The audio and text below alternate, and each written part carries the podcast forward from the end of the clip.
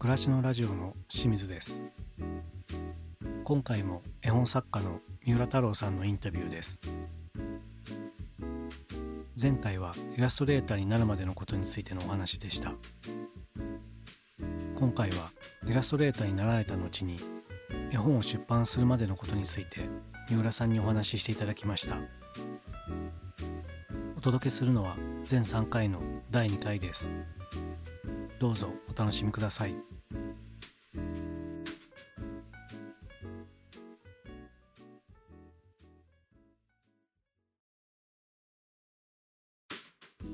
その大阪芸大でシルクスクリーンを学びながら、もしくは作品を作っていきながら大学を出られて、普通はそのデザイナーとしてどこかに就職したりとか、さらに研究をするとかだったと思うんですけども、三浦さんの場合は大学卒業してどうされたんですか？僕の場合はやっぱりすぐにイラストレーションの仕事をしたいっていうことで、一度東京に出たいなっていう思いが、ずっとあったんですよね。で、東京に出て仕事をするためには何をしたらいいんだろうって、いろいろ自分なりに考えるんですよ。それで当時公募展っていうのがいろいろある時代で、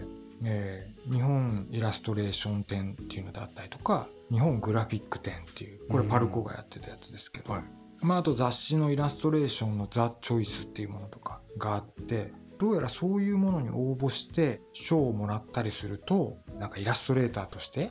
仕事が来るんじゃないかっていうか、なるほど、そういうふうに想像してたわけですよね。で、僕は大学の3年生ぐらいからその公募展に、どんどん出していくという、そういう生活になって、学校ではシルクスクリーンを吸って課題をこなしていくんですけど、家で大きな絵だったりとか、あと公募展に出すための絵を夜描くっていう、そういう生活ですね。その絵っていうのはもう油絵とかいろんな形で作るんですか、作品っていうの？基本的には油絵はなかなか乾かないんで、当時やっぱりアクリル絵の具ですね。僕はアクリルガッシュっていうのを使って、マットな質感の絵の具を使ってますけど、家では、マスキングとかを使ってアクリル絵の具で絵を描いて、学校では版画をするっていう、そんなような感じですね。だから似てるタイプの作品なんですけど、版画とちょっと手で描いたものと、少しテイストが違うというか、学校の課題ではちょっとあんまりそういうおしゃれ系というか、イラストレーションっぽいものはちょっと学校の課題ではあんまり出してなかったんですけど、もう少しアート寄りのものを作っていて、当時やっぱりイラストレーションっていうものが流行ってましたから、その日比野勝彦さんだったりとか、谷口博樹さんとか、僕がそういう好きなイラストレーターの方を目指して、今の時代のこうイラストレーションの絵を描いていたというか、その当時いわゆるバブルの時期にちょっとかぶってると思うんですけども、広告が華やかだったというか勢いがあった時代だったのかなと思うんですけども、そのイラストっていうのはそれこそずっと見てこられた雑誌とか、そういうところでいっぱい頻繁に見るわけですよね。そういうところにやっぱこう引きつけられていくみたいなのがあったんですかね？やっぱりね、すごく広告が華やかで、イラストレーター自身がこう CM に出てたようなこともあったりとか、やっぱり広告物に絵がたくさん使われてた時代じゃないかなとは思いますね。いろんなものに絵が溢れてて、今一番新しいのはこの世界なんじゃないかなっていうのは、僕はなんか感じながら目指してたんではないかなとは思います。実際そういう作品を応募して結果とかどういうのがあったんですか？最初のうちはもうほんと手探りで、なかなか入選もしなかったんですけど、4年生の最後の最後に先ほど言った公募展3つとも引っかかって、東京に出てきた最初の年に渋谷のパルコの授賞式、日本グラフィック展で賞をもらって、その審査員で日比野勝彦さんとかがいらして、そこで初めて会えるというね、高校の時からずっと好きだったその夢を描いてた、自分の中ではすごい人だなと思ってて追っかけてきて、やっと大学卒業して東京に出て初めてすごいですね会えましたね、まあ、何を話したかとか一言二言ぐらいしか話してないと思うんですけど、まあ、本当緊張して全く覚えてないですけど、でもなんかあすごいなやっとここまで来たかと思いましたね、その時はねすごいですよね4年ですもんねその間その後フリーランスで仕事始めるんですけど全く仕事なんかないんですよ。あそうなんですか、もう本当にもう意気揚々と東京に出てきてイラストレーターやってます仕事くださいって言って売り込みに行っても、もう全く仕事なんかなかったですね。その賞を取っていたにもかかわらず、あそうってぐらいの感じですからね、そうなんですか。まあその確かにその売り込みしてるうちはないというかやっぱり絵が有名にならないと、公募展で何か賞をもらったからとはいえその仕事につながるかどうかっていうのはやっぱりその次の段階というかなかなかその絵のタイプにもよると思うんですけど、そう簡単に仕事がもらえるわけじゃないんだなっていうのは思いましたね。当時僕人間も描いてなかったですから結構アート寄りのイラストレーションっていう感じで、だから何に使うって今思うと確かに使いにくいなとは思います、それはフリーランスで行こうと思ったのはどっかで誰かの会社の組織で働くよりも自分自身の作品を前面に出していきたいっていうやっぱ思いが強かったんですか？そうですね、もちろんやっぱりそれが一番直接的に発揮できるんだろうっていうのは思いましたけど、もともと僕自体はそのファインアートをやっていたってことでデザインの知識全くないんですよね。だからデザイン事務所に就職する何かそういう広告系の会社に入るって言っても印刷のこととか何一つ知らないですし、一体どこに入ったらいいのやらどこに属しているのかが、よくわからない。だから、僕自身もファインアートならもっと芸術的なところに行けばいい、デザインのことならもっとデザインの、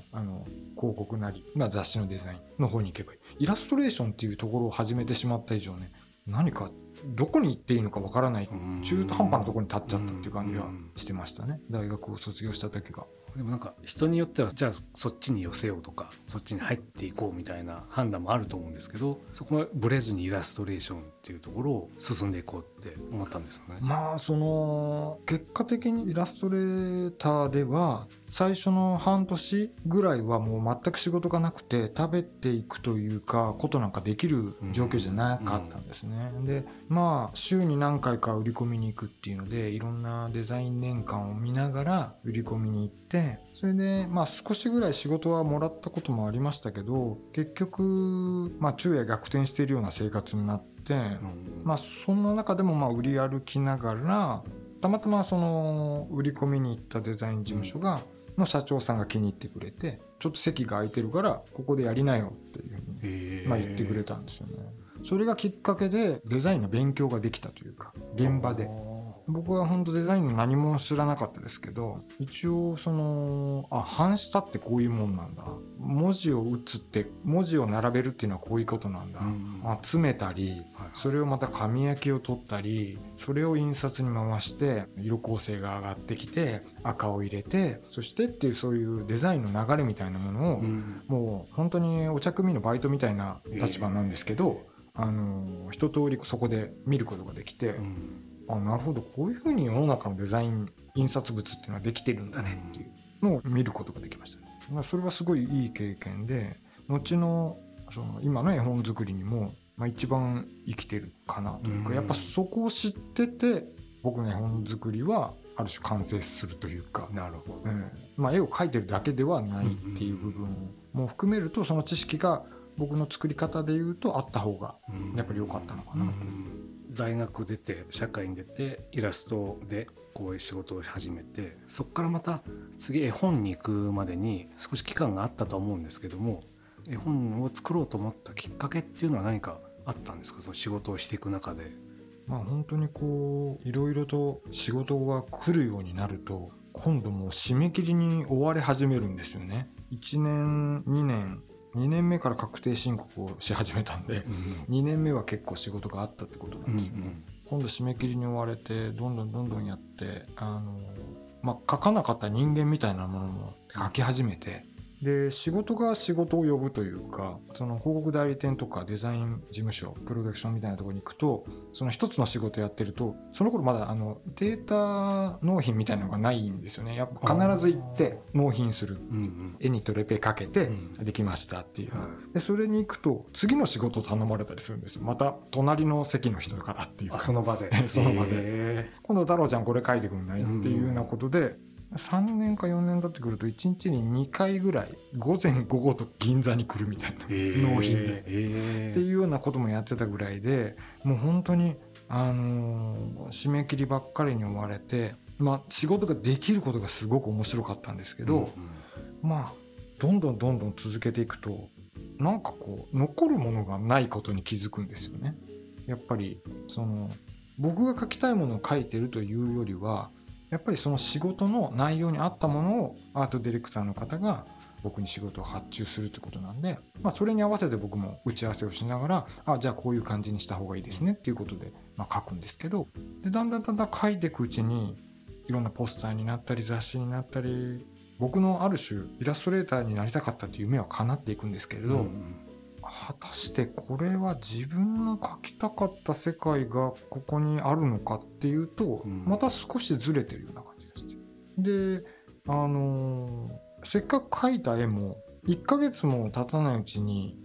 ポスターがまた違うポスターに変わってたり、新しい雑誌が出たりっていうようなことでどんどん入れ替わってきますよね。そういう意味ではやっぱり何か残すような仕事がしたい、何か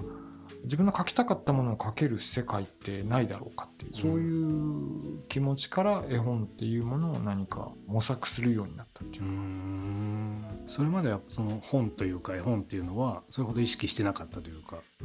全く僕もね、日本の絵本っていうものを特に読んだことがなくて、基本的には外国の絵本は集めてたりはしたんですよ。古本みたいなものとか、はい、海外に行った時に本屋さんで見つけたこんな面白い本があったとか、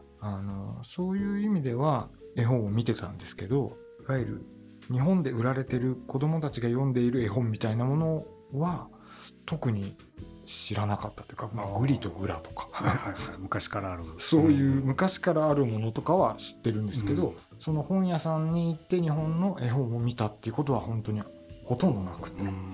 そういうちょっと仕事がうまく回ってきたがゆえに生まれた不満というか、まあ、贅沢な不満というある種贅沢ですけども、そこを抱えながら、でも実際その一歩を踏み出すっていうのは何かきっかけが、具体的に出会いがあったりとかしたんですか？その前になんかいろいろ手を広げすぎてて、ちょっとアパレルの子供服みたいなものをの立ち上げにちょっと参加したりとかして、そのアパレルの会社と一緒に表参道の事務所を借りていたとか、まあ、いろんなことがあって、忙しいのがピークに達してたっていうのはあるんですけど、でまあちょっと体調を崩したのと、まあそのバブル崩壊からだいぶ経っていたんですけど、まあ、子供服をやった時の大阪の繊維会社みたいなのが調子が悪くなってしまって、で何年かやったんですけど、それがきっかけで子供服のブランドがなくなってしまったので、まあ、僕も新しいことそろそろまた考えたいなっていう、そういうのがきっかけになって、じゃあちょっと引っ越してというか、ちょっとその郊外に行って練馬区なんで別に郊外でも別にないのかもしれないですけど、都内の中でも少し端の方にというか、ちょっとお庭があるようなとこがいいなとか、例えばなんかそういうのを考えて、ちょっとゆっくりめに仕事しようというか、だから明らかに、まあ、そのリセットしようっていう感じはあったんですよね、ちょっと仕事を制限して、自分の書きたかったものは何だったのかっていうのをもう一度思い出すために、今あるその連載しているようなものをこうちょっと整理しようというふうに思って、新規ではそんなに仕事を取らずに、まあ、徐々に減らすという、まあ、そういうことはやりましたね。だからまあそれはだんだんやっぱり収入も増えて安定してくるんで、結構怖いことなんですけど、そうですよね。でもまあここで一度やらないとダメかなっていう感じの、まあストレスというか、そういう感じは自分の中で少し感じてきていて、まあ、仕事をしたゆえにの悩みみたいなものが溜まってきてしまったという、まあ、そこでまあそういうねなかなかどういうタイミングでやるかっていうのは難しいと思うんですけど、うん、まあ、一応そういうことをしてみたというか。それおいくつぐらいの頃なんですか？そうですね、10年ぐらい経ってからなんで30ちょっとですかね。あ、本当にね、油に乗ってきてるというか、一番こう仕事としても体としても経験も積んでいろいろっていうタイミングでそういう判断されたんですね。まあ本当に忙しいけど何なのかよく分かんなくなってきちゃってるっていう感じなんですよね。だから家に帰るのにもう本当にシャワー浴びに帰るみたいな時もあったぐらい忙しくて、だからもう何でしょうか、自分の絵が何かっていうようなことなんて考える余裕がないっていうか、その目の前のものを締め切りでやらなきゃいけないっていう、うんうんうん、でもそれもなんかアパレルのもあったり、うん、こっちのイラストレーションがあったりとか、もういろんなことを頼まれてるんで、何が何やらっていうでタッチもはばかれてきちゃって、こんなタッチやあんなタッチみたいな、なんだか収集つかないなっていうとこに追い込まれてしまったっていう感じですかね。きっとそこを目をつぶればそのまま続けていけたんでしょうけども、うん、そこに対してブレーキを自分の中でかけないとやばいっていうなんかこう実感があったというか。そうですね、何かこのままでいいのかなっていうのはすごくありました、うんうん、で実際その10年ぐらいやってそういうふうに少し仕事を心機を止めてセーブしていってでそこから絵本を作ろうっていうふうに徐々にこう心の中で生まれてきた感じなんですか？まあ最初はこれもまた公募展出してた時の大学生の時と同じ状況に戻るんですけど、何かこう絵本みたいなものってありなのかなっていうのはなんとなく浮上してきてて、まあきっかけはそのボローニャ国際絵本原画展っていうのを初めて板橋区立美術館で見たっていうのがもちろんきっかけではあるんですけど、これ公募展なんだっていう、あ、なかなか自分の好きな作品が多いな、じゃあこれもしかしたら僕も出せるならこれに応募して入選できるんじゃないかな、まあ、この公募展をずっとやってきた人間がもう一回やってみようかっていう、まあちょっと気になった。それまで全く公募展には出してなくて、で外国の絵っていうのは結構ずいぶん前から好きで、じゃあそれに合うようなまたちょっと絵本のようなものを描いてっていうこう考え方で徐々に絵本なら自分の世界が補完できるんではないかっていうような気持ちにはなっていったんですよね。そのボローニャってもう長年続く世界的に有名なその子供絵本ピクチャーブックですよねの、まあ、イタリアであるコンクールを板橋区立美術館はずっと定期的にやってらっしゃるんですよね、その展覧会っていうのを。そうですね、日本に入ってきたのは関西でいうと大谷記念美術館っていうところから始まったんですけど、途中からは板橋区立美術館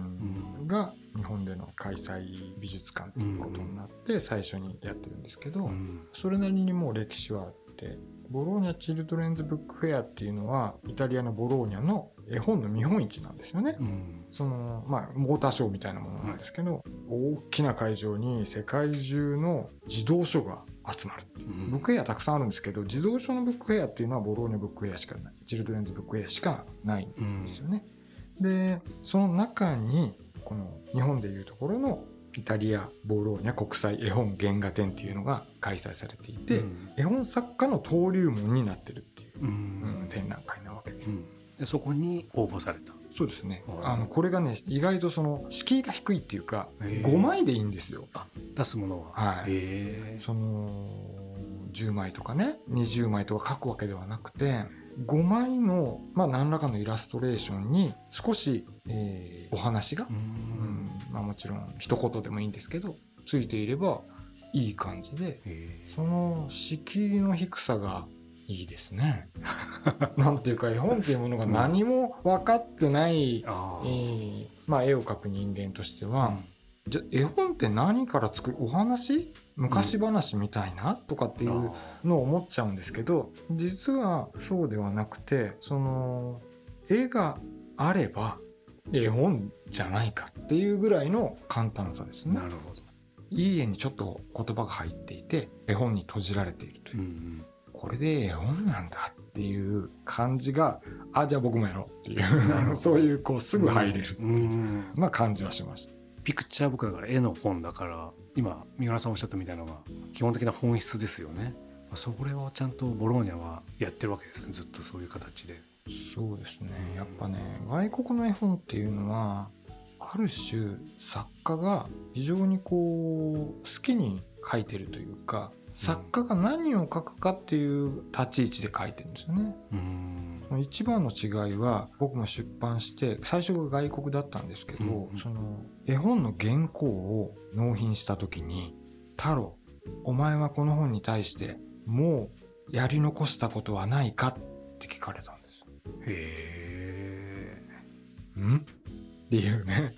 と思うとちょっと考えちゃいますよね。こっちはイラストレーターしてた経験とかがあるもんだから、その何かこう直しみたいなのがあったら言ってくれるのかなっていうのを、初めて絵本を作ったりするわけですから、何かちょっと良くないところがあったら、ここをこういう風に直したらいいよっていう話が来るのかと思ったら、やり残してることはないか、何っていうそうすると余計にこっちが真剣に考えなきゃいけなくなるんですよ。でやっぱりそれは向こうがこんな新人の作家なんだけれども、一人のアーティストとしてしっかりその作品を見ててくれるっていう、だから一枚の絵に対してそんな直すっていう感覚すら向こうにないんですよね。やっぱりそのアート作品としてとか、やはり絵を描いてるものにここを直した方がいいよなんてなかなか言わないことではあるんですよね。確かに。一応商業出版ではあるので、出版社と一緒に作っていくものだということは日本も外国も同じだと思うんですけれど、そこら辺のなんて言うんでしょうね、作家に対する期待するものだったりとか思いみたいなものは、日本と外国とはちょっと明らかに違う部分っていうのが、僕はそこを感じましたね。一番最初に出されたのがそのスイスの出版社でしたかね、そこから出ていて、でこれは今でも海外で売られていると思うんですけども、見ると全然作風が違うというか、日本で出されている三浦さんの小さいお子様向けのものと、その海外で出されてたものとかはテイストが全く違うんですけども、その辺もやっぱり影響してるんですかね。その仕事の仕方がまた違うのもあって、より三浦太郎を問われてるというような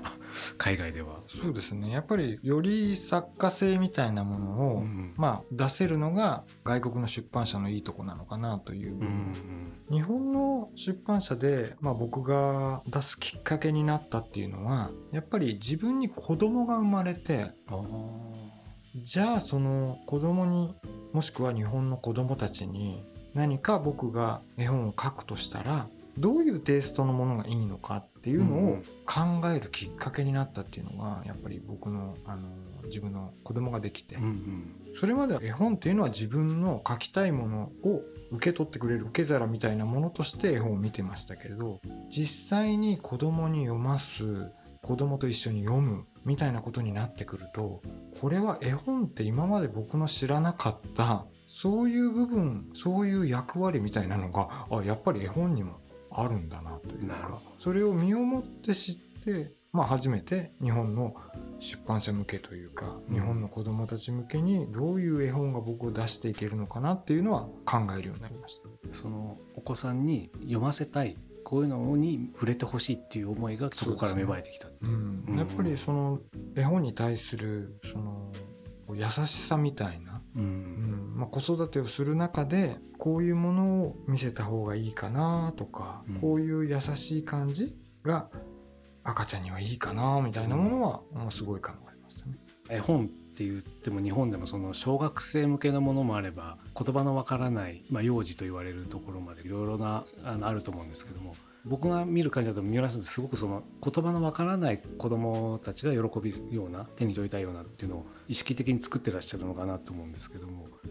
そうですね、僕の場合何か赤ちゃん絵本にはまるものがあったっていうのは、作ってて思いましたね。それが僕は自然に作ってるんですけど、最初から僕は文章を作る方の人間ではないところからスタートはしているので、絵を描くっていうところの立ち位置から絵本を作り始めたんですけど、非常に考え方なのか、そのシンプルに作るっていうのを心がけているんで、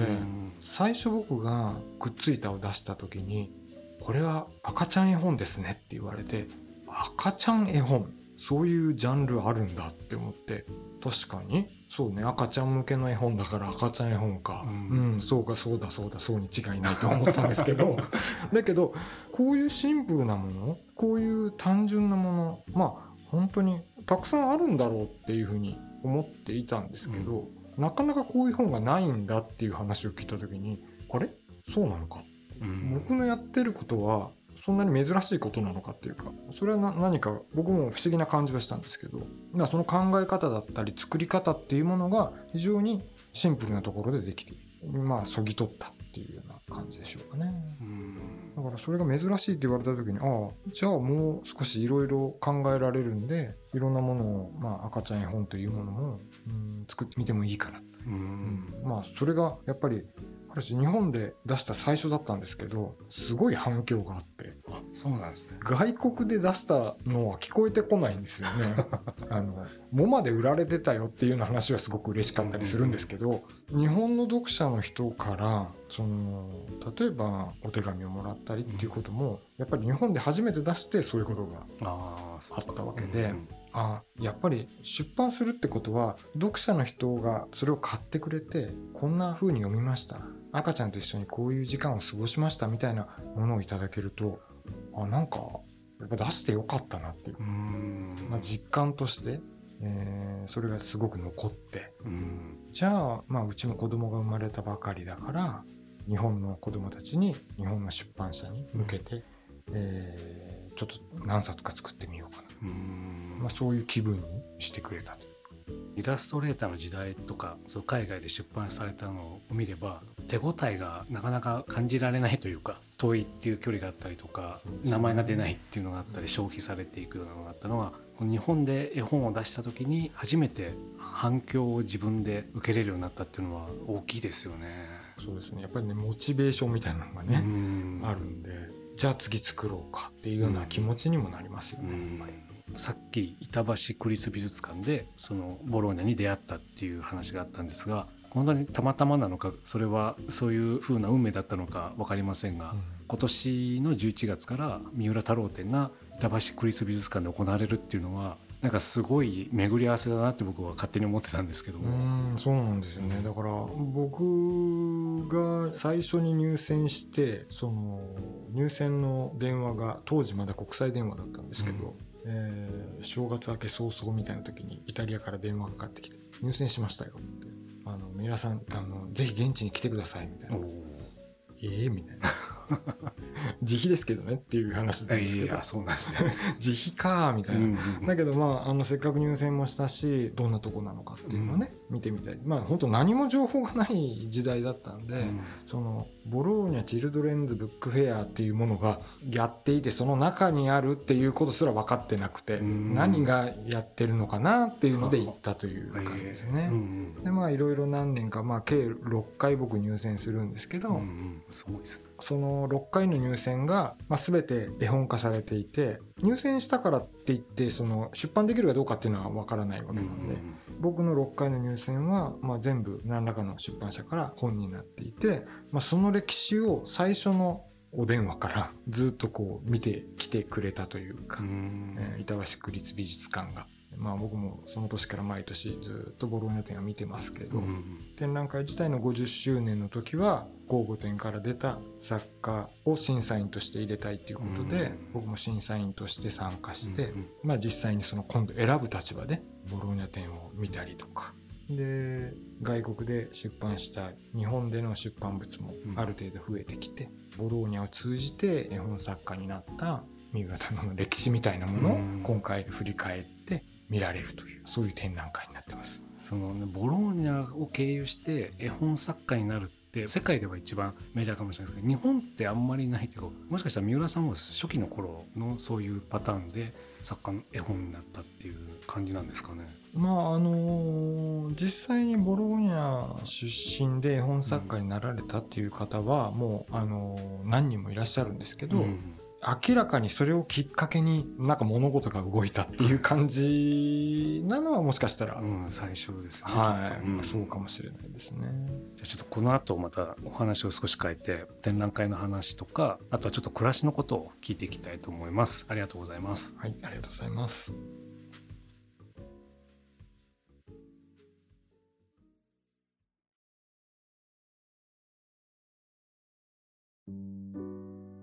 かがでしたでしょうか。三浦太郎さんにイラストレーターになられた後に絵本を出版されるまでのことについてお話をしていただきました。次回は絵本を作ること、これからの創作についてお話をしていただきます。今回お届けしたのは全3回のうちの第2回です。この後もその他の番組をお楽しみいただければと思います。それではまたお会いしましょう。